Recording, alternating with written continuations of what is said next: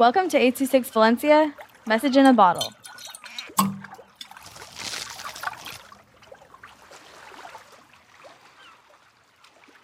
Left in the Dark by Brianna with 826 Valencia. I was laying in bed, then my grandmother suddenly opened my door looking for my aunt. I didn't think much of it until my aunt changed her clothes. A minute later, the ambulance came. At the moment, I was confused. They didn't tell me anything. I was left in the dark. The sound of the ambulance didn't really worry me since it's quite common to hear, especially in SF.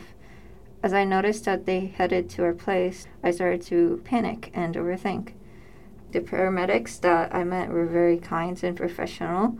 They made me feel calm about the current situation, but that was only for a slight moment. As I got to the hospital, I started to get more anxious.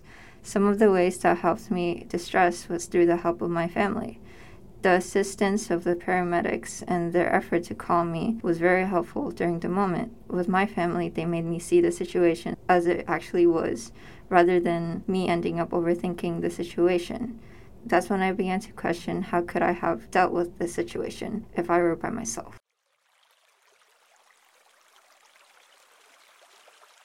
Six Valencia is a non-profit organization dedicated to supporting under-researched students with their writing skills and to helping teachers inspire their students to write.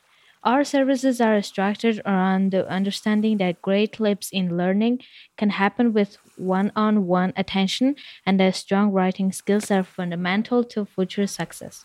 If you want to hear more podcasts or learn more about the organization, visit us at 826valencia.org.